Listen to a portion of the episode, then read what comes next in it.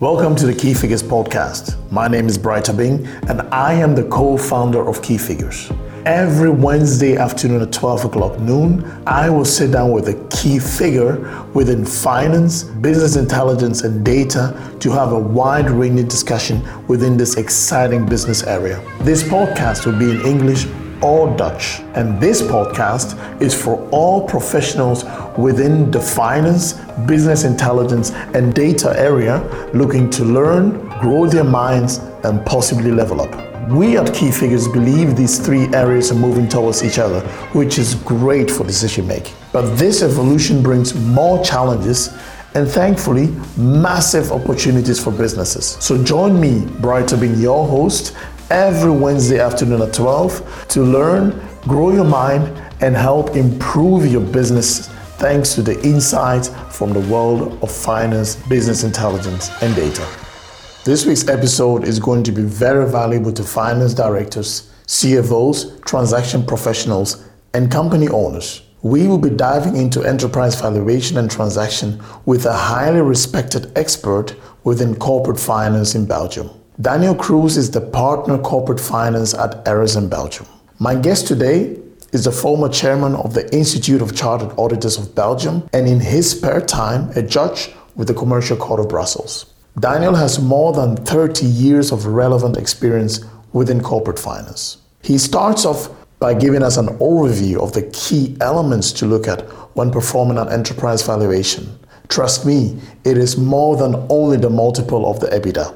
Each transaction is unique but needs to follow some steps to increase the likelihood of a positive outcome. The key points in these steps are preparation and trust. So, where can it go wrong? There are many variables, and Daniel gives us a good overview of where issues might pop up and how to solve them. For most company owners, going through a transaction is typically a once in a lifetime experience. That is why Daniel gives us a framework on how this is done from the buyer side, which makes it very insightful for the sellers to know. It's been a pleasure to have Daniel on our podcast and to give us a glimpse of the world of enterprise valuation, due diligence, and transactions. I enjoyed this insightful conversation with Daniel, so without further ado, have fun listening to this episode on enterprise valuation, framework, and key steps in transaction with Daniel Kroes. Daniel, thank you so much for making the time to join the Key Figures podcast. Um, Daniel, it's really a pleasure. We've known each other for a long time ago. I'm very happy that we are able to uh, reconnect. Uh, I always start with the same question. Um, can you please tell us a quick story? Who is Daniel? Who is Daniel Kroes? What's your story? Um, a long story. Uh, I have been partner uh, in a big four firm uh, for more than uh, 30 years. Um, but today I'm I'm now partner uh, at RSM, and RSM is an international audit, tax, consulting, and corporate finance firm. So basically, I'm specialized in audit, corporate finance, due diligence, enterprise valuation, and financial modeling. That's a lot. Between 2013 and 2016, uh, I had the pleasure to be the chairman of the Belgian Institute of Statutory Auditors, Instituut van de Bedrijfsrevisoren, Institut des Réviseurs d'entreprise. And in my spare time, I'm also judge at the Company Court of Brussels, okay. where we handle commercial litigation and bankruptcies. Okay. So this is uh, Daniel in a nutshell. Okay. Thanks a lot. Um, uh, there are a few bits and pieces there that I would like to uh, touch on um, um, later in the podcast. So yeah, thank you for, for the for the introduction, man, Daniel. It's uh, it gives a lot of input, and and uh, I really believe that. Um, your activity, especially at the court and also at the Institute of Chartered uh, Accountants, could be um, auditors rather could be an interesting avenue to dive into later on in the podcast. Um, Daniel, I, I, wanted to, to have this podcast with you because I think you are uh, involved in, in, in, transactions and in company evaluation, something that is, becoming increasingly important important, has always been important, but even more important because I have a feeling that company owners and CFOs are a bit more mindful these days in in how to navigate their companies towards a new strategy, um, new owners. Um, and the first question that I would like to dive into is what are the key elements that you look at when you're determining the value of a company uh, or an asset um, in general? I will give you uh, a few key elements. Mm-hmm. The first one, it is very simple a strong EBITDA. Mm-hmm. Uh, when a company can demonstrate year after year that EBITDA, the operational result, is very stable, is growing, this element gives always great comfort to a potential buyer hmm? because the future becomes predictable the company generates EBITDA. So first key element, a strong EBITDA. Of course, second element, the value of a company is also linked to the, the cash position. Hmm? When a company has a, a high cash position, mm-hmm. it increases the value, the enterprise value of the company because the share value is basically the sum of the enterprise value and the cash, or in other uh, circumstances, there is a net debt. The net debt needs to be um, deducted from the enterprise value. So, second key element cash position. Okay. Another very important element is niche activity. What are, as a company, what are your unique selling arguments? How do you make the difference with competitors? The more unique your position, the more value your company will have in the eyes of an acquirer. Mm-hmm. So, a niche activity. Another key element uh, acquirers are also looking for growth potential. So if there is a lot of potential, a company will be ready to pay a price that is higher. So growth potential. And then you have also the, the, the experts, the team, the people, because business is clients, but is also people. So a company with a competent team uh, is also uh, a company with a very important asset. A good team provides value to the company, team of experts. Another element is the operational efficiency. When a company works in a very efficient way, uh, costs are under control.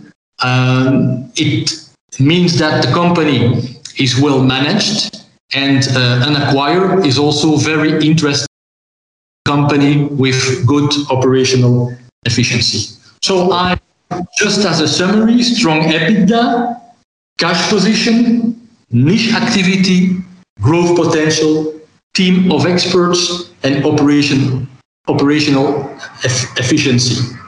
Okay. Okay. And the main one is EBITDA because of course when you buy a company you need to be able to reimburse the debt uh, in the years later Yes, uh, Dino, these are very, very uh, strong points. Uh, for, I think for both um, the, the, the the party that wants to sell as well as the party that wants to buy. And I think the first point you just made there, being EBITDA, EBITDA really is an all encompassing um, um, um, variable, I would say, because it really says a lot. Um, a company with a strong EBITDA typically um, will, will, will have a very good niche. So there are a lot of points that are a result of the other.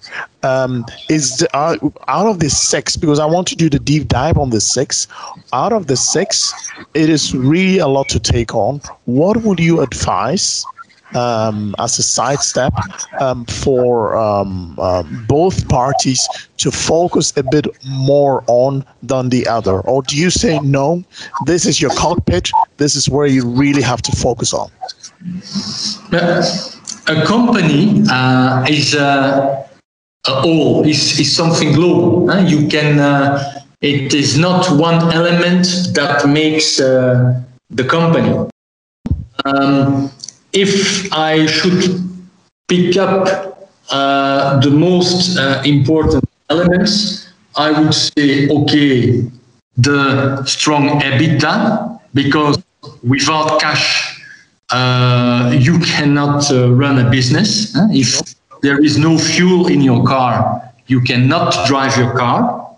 The growth potential is a key element because it means that potentially there can be uh, an expansion of, of the activity. And in life, it's always very important to be in a growth logic because if there is no growth, uh, you have to handle, uh, I would say, difficult issues, laying off people, uh, reducing the activities. So the second one is growth potential, and of course, people, because in life everything uh, goes is about people. So the team of experts are is also a very important element. So EBITDA, growth potential, and team of experts. Great, great. I think it's it's important to uh, to prioritize these three. Um, Daniel, I think we've set the stage um, um, to really understand the three main things uh, looking at one evaluate company. I think what I would like to do next is um, what are the key steps that that needs to be respected in a transaction? And let me, let me just explain this a bit so that also our listeners can understand what i mean by that. I can really imagine that all transactions have their unique way of unfolding and that there is no two of the same transactions. But i can imagine that you have an ideal um, um, trajectory of, of, of a transaction. So, what are the steps that you believe are important to make sure that um, in a transactional deal, um, things happen in a way that will um, lead to a positive outcome for both parties of the equation? The, the most important step is the preparation. Preparation is key. Okay. And when I talk about preparation, I think about three phases. The first phase is a SWOT analysis, but a true SWOT analysis. Uh, why do I say a true SWOT analysis? When you talk to someone who wants to sell his business, very often he doesn't see he, see, he sees only the strong elements. He has always a hard time to identify uh, weaknesses in his business. And that's because uh, we are all human beings sure. it is difficult to recognize that maybe uh, in the past some activities were not like they should have been.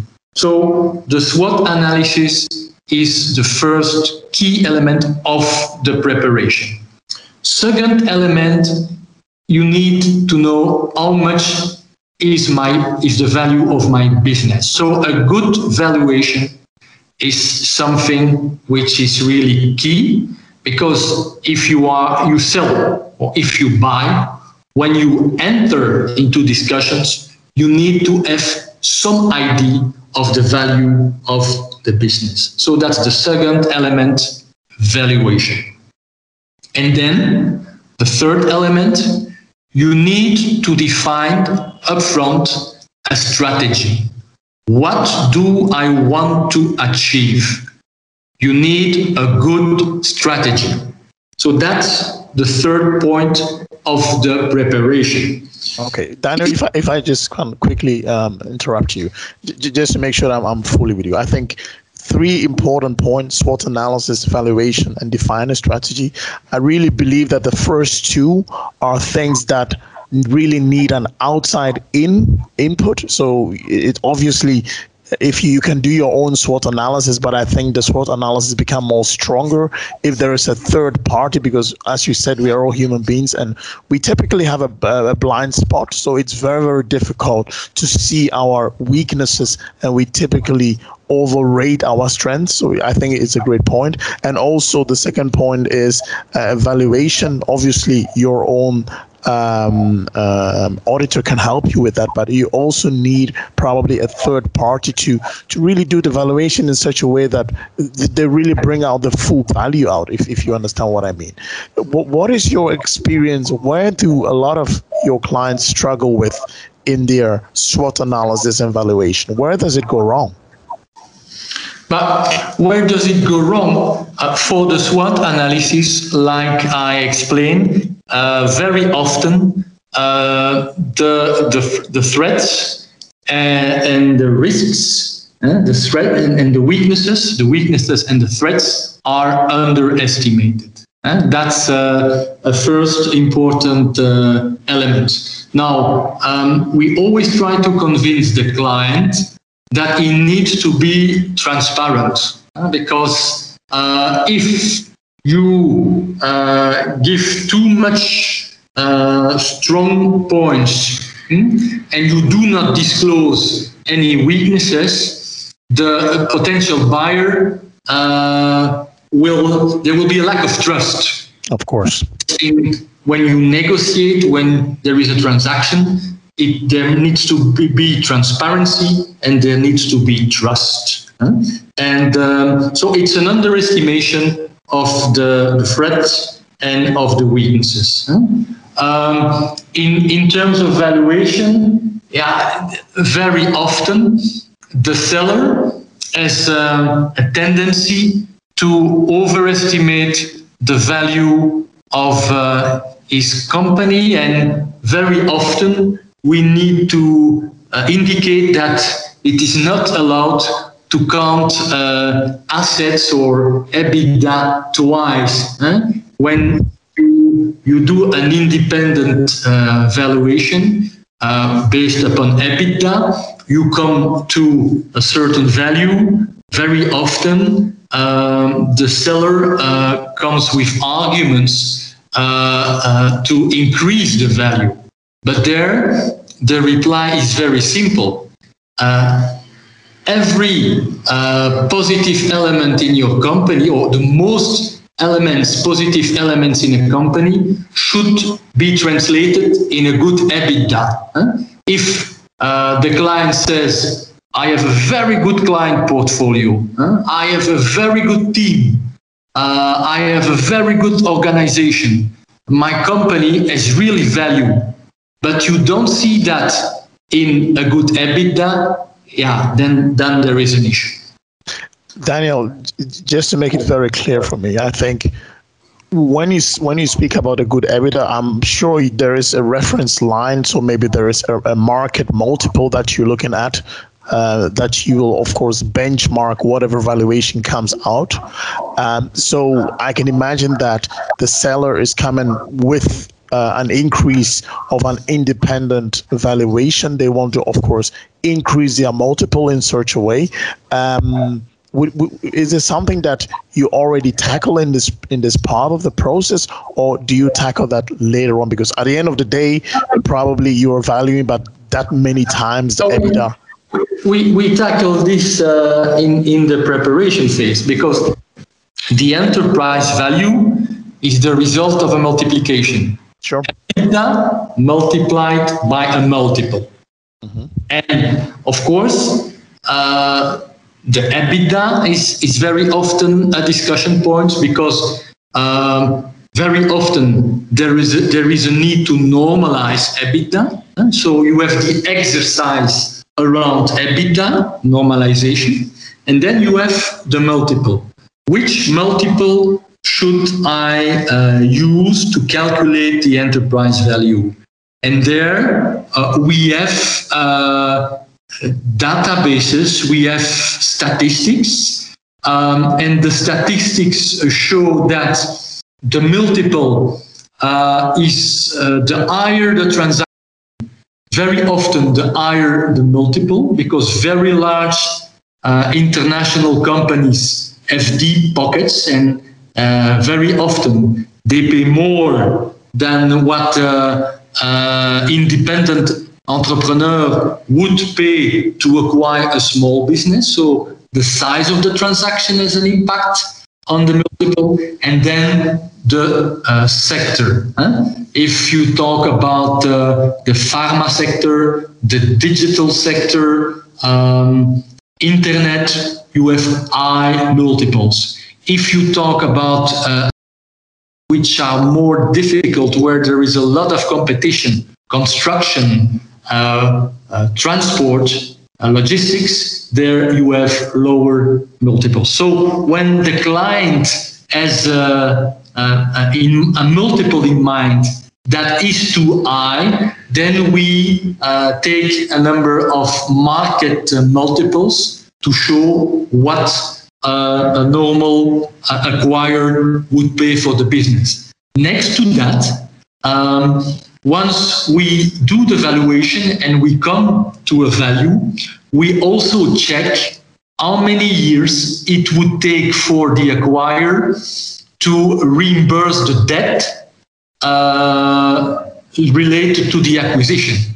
Because the acquirer has also to convince the bank if uh, you come, uh, if you meet the bank and you come up with a value that is way too high, the bank will not accept to finance the transaction. Sure, sure. Okay, very clear. Just just to make sure it's um, we don't lose the overview, Daniel. I think we were talking about the steps that are needed in uh, yeah. the, the, most optimal steps, and you said the first thing is being preparation, where we we dove into SWOT analysis, valuation, and define a strategy. We I'm very happy that you were able to talk a bit more about the valuation and and and and, and the SWOT uh, analysis. What what other steps do you see? The, the next steps are uh, the identification of potential acquirers or potential potential targets, uh, depending if you want to sell a business or you want to buy a business. But identifying uh, acquirers and, and, and targets, that's a key element that uh, as an external advisor we do together with the the CEO because the CEO, the owner, he, he knows his business very well. He knows his uh, com- competitors. He knows his important clients. And we, as external advisors, we have a network of uh, private equity, a network of MBI. So we put our knowledge, our network together, and we identify potential acquirers, taking also into account what, uh, when we talk about the seller, what are his expectations? Does he want to receive the higher, the highest price? Does he want uh, good continuity when he has sold uh, his business? So those are, are all elements we discuss at the time of the identification of potential acquirers or potential targets. Good. next to that, you have a kind of roadshow. Uh, we visit, and once we have done a shortlist, we visit the uh, potential acquirer, the potential target, and we come up with a story. And, and once that has been done, uh, we start with a bid process. Uh, the companies that are interested in the transaction have to make uh, an offer and we select then the best counterpart, the best uh, bid, uh, and then you have the letter of intent, the negotiations, and the contract. So you have all the classical step: identification of potential acquirers, potential targets, roadshow, bid process, selection of the best counterpart, LOE, negotiations, and contracts. Okay, clear. Um, I would like to dive a bit more into due diligence because I think that is really an important part in this process because that is really when I would say um, um, everything needs to be shown. It has to be very, very transparent, as you mentioned at the beginning. Um, why is due diligence so important, and how do you really secure that the amount of assurance coming out of it is good enough for both parties?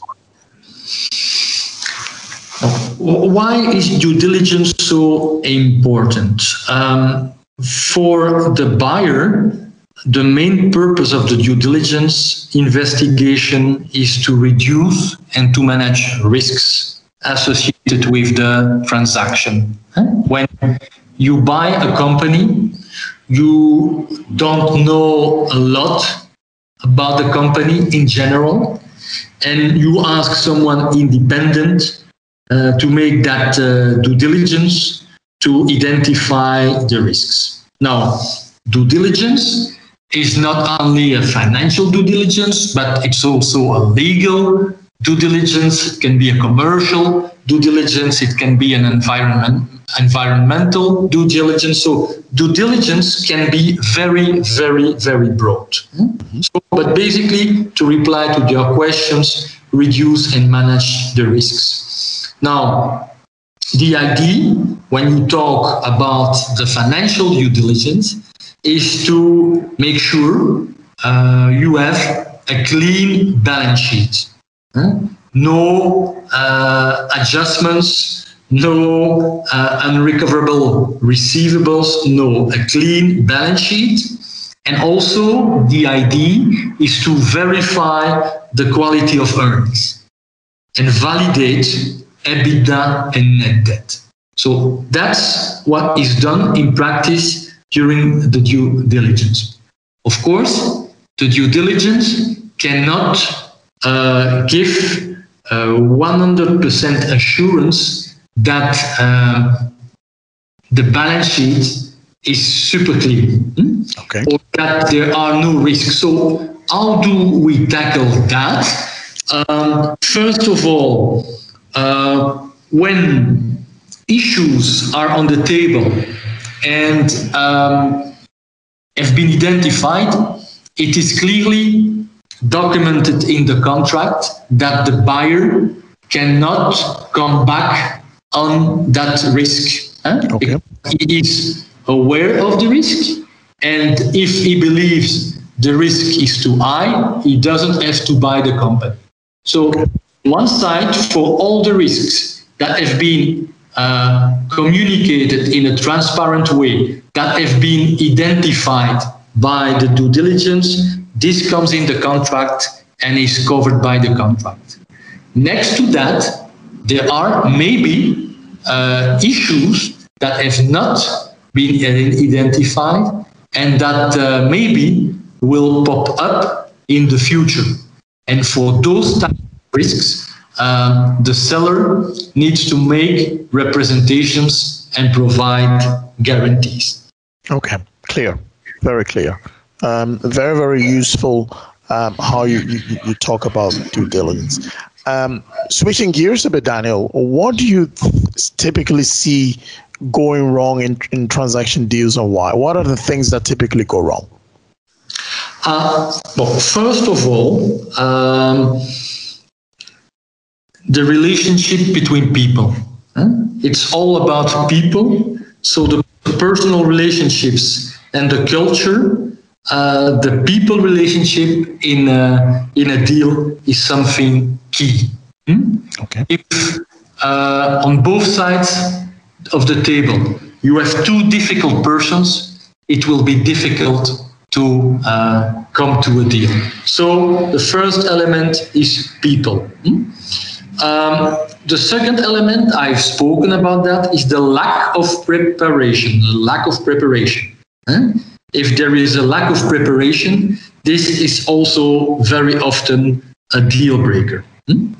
Um, what we have also uh, seen very often, and now I'm talking about smaller companies, uh, is the fact that the owner is not uh, psychologically prepared to sell his whole life he worked uh, for that company. He did set up the company. It is his baby. He works six days on seven. And he has a hard time to uh, separate himself from the company.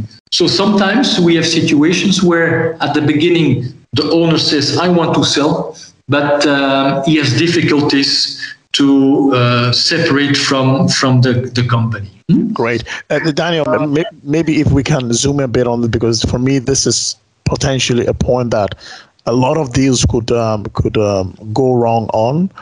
What do you do then as an advisor in this process? Do you tackle this up front? And if yes, how do you do that?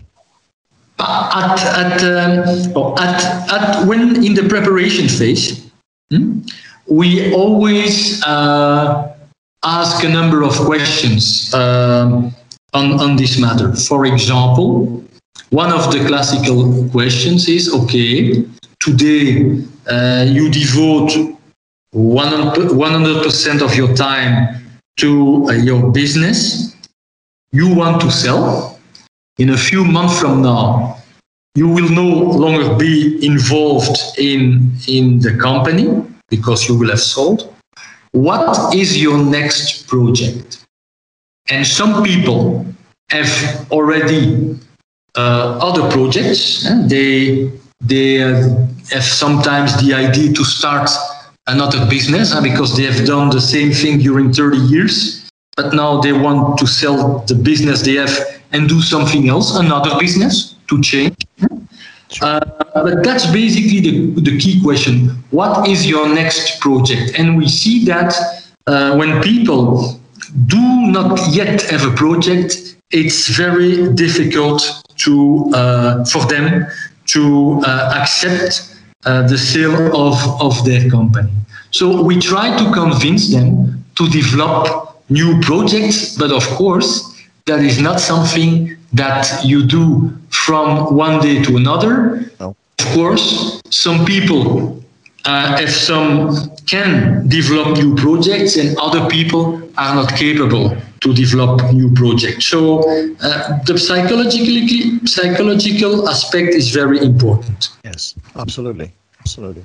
Well, what else do you see next to people lack of preparation and uh, this psychological distance not being being made uh, in smaller companies? What else do you see? Uh, tra- transition issues. Um, um, very often, um, when um, management uh, has a, an important impact on the organization, there is a request from uh, the purchaser, uh, from the buyer, uh, a request that management stays in place for a period of one year uh, in general. Um, and that's also a very often a source of, of issues because it is not uh, always the, the case that people can work together. I have been my own boss during years. I was the CEO, and now I have to report to someone. Some people can do it, other people cannot do it. So the transition issues, and also when, for example, the price expectations are too high, uh, when um, the funding, eh, sometimes uh, it's difficult for the to uh, obtain sufficient bank financing. So there can be a lot of, of uh, elements that uh, have an impact on the deal and that can break the deal. Okay. Okay, clear, clear. Um, Daniel, you've given us a lot of value. Uh, thank you so much for that. I think I would like to uh, move on a bit to to the to the buyer side. What, what kind of framework would you give a buyer who who wants to invest in uh, his or her portfolio what kind of framework of thinking would you give them to enhance their way of doing deals? So essentially someone who has already experience always starting out in, in buying companies um, what kind of framework would you give them? But i, I would uh, uh, suggest uh, the investor to ask himself a number of key questions. Key questions. The first question would be Is the industry in which you would like to invest sufficiently attractive? Uh, from a financial point of view, the market size, the potential growth, uh, the profitability, and also from a non-financial uh, side. For example, what is the life cycle of the industry? What are the regulatory uh, requirements and risks, etc. So first of all, is the industry sufficient attractive? Then the second question is, okay, is the target company sufficiently attractive? Huh? From uh, a financial point of view, the size of revenue, the market share, the growth potential, the profitability, hmm? the segment where the company is present, and also non-financial. Huh? What uh, do we have uh, a very competent management? Uh, does the company have uh, important intangible assets, client portfolio, know-how, uh, etc.? Do they have a product, uh, an activity, a service that differentiates uh, itself from the competition? So, is the target company attractive? The, the next question would then be Are the competitive uh, threats acceptable? What is the competitive situation? And uh, there, uh, the company should look at the existing competition, the nature of the competition, and any threats that could come from the competition. And then, last but not least, is the company a good fit for us? I'm talking as the manager of the company. I want to buy a business, I want to buy a company. The key question is also is the company a good fit for us? Does it fit our uh, investment strategy? Uh, what are the potential synergies, etc., etc. So, summarized, um, is the company a good fit for us? Are the competitive situation and competitive threats acceptable? Is the target company attractive? And is the industry sufficiently attractive? Okay. Okay, clear. Um, it's becoming increasingly important that people play a, a key part uh, um, in, in, these type of the deals that you, you deal with. Um, how should a good deal team look like from both the buyer side and the seller side? Uh, you, that's a good question. Uh, and the other questions were also good. Thank you, Daniel. Uh, the, the, there are several aspects. Of course, of course, you have the technical aspects. You have uh, you need to uh, the the financials, the, the the tax aspects, the legal aspects, environmental aspects. Okay, those are all the aspects uh, you need to cover. Technical aspects, of course. You have also very very important the human aspects. Eh? When uh, you negotiate a deal, you need uh, uh, to always to do your best to keep the deal alive. So people uh, on both sides of the table should be uh, transparent. Should be there should be trust. Uh, there should be a will to work together. Huh? If uh, everybody comes up with uh, new issues all the time, you will never uh, come to a deal. So, also as a human person, you need to be open, you need to put the glasses of the counterpart, and you need to be pragmatic. So, technical aspects, human aspects, and since uh, a couple of years, you have also all the technological assets, uh, because uh, I don't have to tell it to you, Bright, but uh, digitalization, IT, internet, those are elements that have a huge impact uh, on, uh, on companies. So you need also to involve uh, experts in your team that can assess, I would say, the digital maturity, the technological maturity of uh, the target you are uh, considering to, to acquire. Okay. Just just on on, on uh, a quick sidestep, uh, Daniel. Um, obviously, people are very very important, but you might be sitting in a deal team that maybe there are five people on both sides of the equations. Do you actually agree a timeline with each other? You say that okay, uh, you start somewhere, uh, uh, let's say in the summer. Um, do you want to land uh, two or three quarters down the line? And do you also agree on cutoff points? Meaning, is there a point that you reach that you say, you know, if this and this happens, then we stop talking to each other? Do you agree yeah. that up, up, up front? Because I think it gives more clarity and it also um, make things more clear in terms of timing. Do you do that? Um, maybe just uh, I step back a little bit. Huh? Mm-hmm.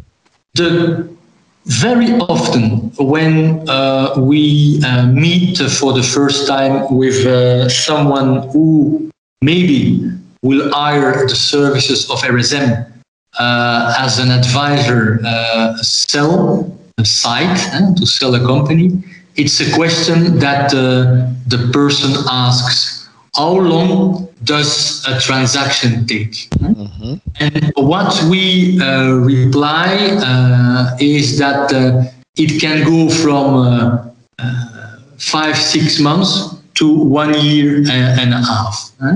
Okay. Uh, in July, we did close a deal. It was a simple deal. The both parties around the table did want to come to a deal quite quickly it went very fast. It took five months.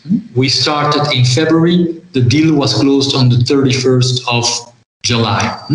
But sometimes, when you are in a more complex environment, when you talk about large companies, it takes uh, more time and it can go up to one year.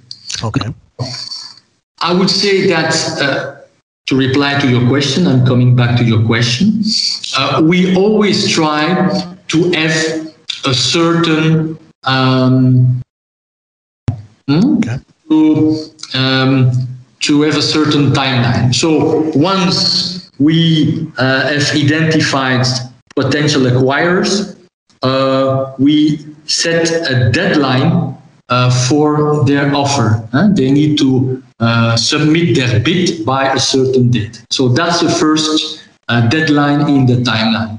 And once we have selected the party that uh, potentially will sell or will buy uh, the activity, we uh, there is an issue. There is the signature of a letter of intent, and in that letter you have a clear timeline. Okay because you have a clear timeline which financial statements are used uh, for to determine the final value, the final price, the final price of the transaction. But there we clearly set a timeline. You have three weeks to perform the due diligence. Once you have performed the diligence, you have two weeks to uh, provide your comments. Then we, uh, with the LOE, we set a clear timeline.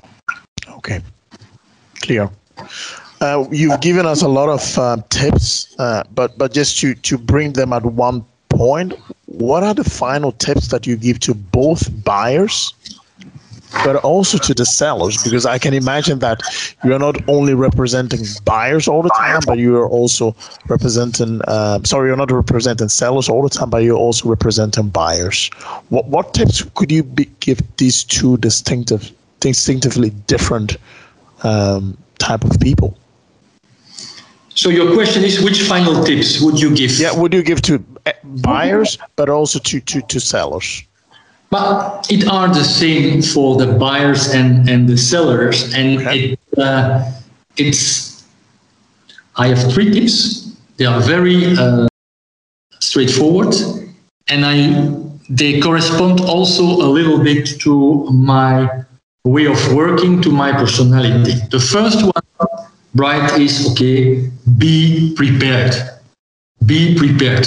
Because uh, if you are not well prepared, if there are surprises in the due diligence process, if there are surprises during the negotiation, it is not good for the deal.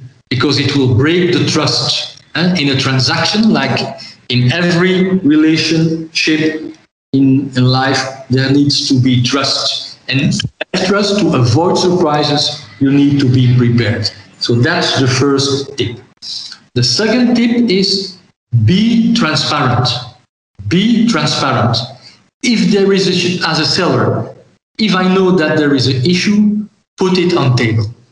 Because it, it pops up pops up as a surprise it will uh, break the deal so the second one is be transparent and the third one is okay keep it simple when keep it simple when you have complex situations you have to do your best to simplify eh? but uh, making things too complex is also not good for uh, trust and transparency. So keep it simple. So the tips are be prepared, be transparent, and keep it simple. Clear. Clear. I love it because um, these are tips, but that everyone on both sides of the equation can use and they are also very simple tips by the way no no pun intended by the way um, daniel um, just i would like to end because i'm very very mindful for your time uh, with two last questions what is your personal quote always look at the bright side of life you gotta be kidding really i love it always look at the bright side of life be optimistic be enthusiastic Wow. Why? Because it gives positive energy. Hmm? And by the way, if you are negative, yeah, it doesn't change anything. It doesn't change anything. It, it makes it more difficult. If you see everything with a bad eye, yeah, it creates negative energy, and your life, a life is much more difficult than someone who is positive, who looks at the bright side of life, Monty Python. I couldn't agree more. Fantastic. Daniel, last question. What are you enthusiastic about the coming months? Anything going on um, in your life the coming months that makes you exciting? Uh, it's also simple, but slowly but surely that we return to a normal life. Uh, we are not yet there, but uh, we will get there for sure. And maybe that normal life will maybe be different than what normal life was in the past. So basically, I'm looking forward to have again contact with people, to be able to travel again, new. Uh, being enthusiastic means showing interest in the things that you do and getting pleasure from them. So, a normal life, contact with people, travel, new projects. That's what I'm looking for. Uh, for. Fantastic. Daniel, it has been really an interesting episode with, with lots and lots of uh, tips and tricks and, and advices. I am very, very sure that uh, finance professionals will uh, will take a lot of value out of it. And also um, uh, potential uh, private equity firms or uh, people that are really thinking about um, um, doing a transaction on their own. So I have learned a lot, and I'm very happy that we are able to reconnect after so so many years. So uh, thank you so much. Um, and also, and I say thank you. I say thank you for the questions and for the opportunity, Bright. Thank you for your time, Daniel. I'm so grateful. Have a great day. Bye bye. And take care. Bye bye. Thank you so much for spending your precious time with the Key Figures podcast. Our goal is to deliver value for you, the professional within finance, business intelligence, and data. Please share this podcast with anyone who might get value out of it. I would love to get your feedback. So if you have topics you want to see covered on this podcast or even suggestions to improve this podcast, please send us an email to podcast at keyfigures.be. We read and respond to every email we get. That is a promise. Please also take just one minute to give this podcast a five star rating if you believe we are delivering value. This will help us reach more professionals looking for great content to grow their mind. You will also find all the show notes at www.keyfigures.be. Thanks again for listening and see you next week, Wednesday at noon. Bye bye.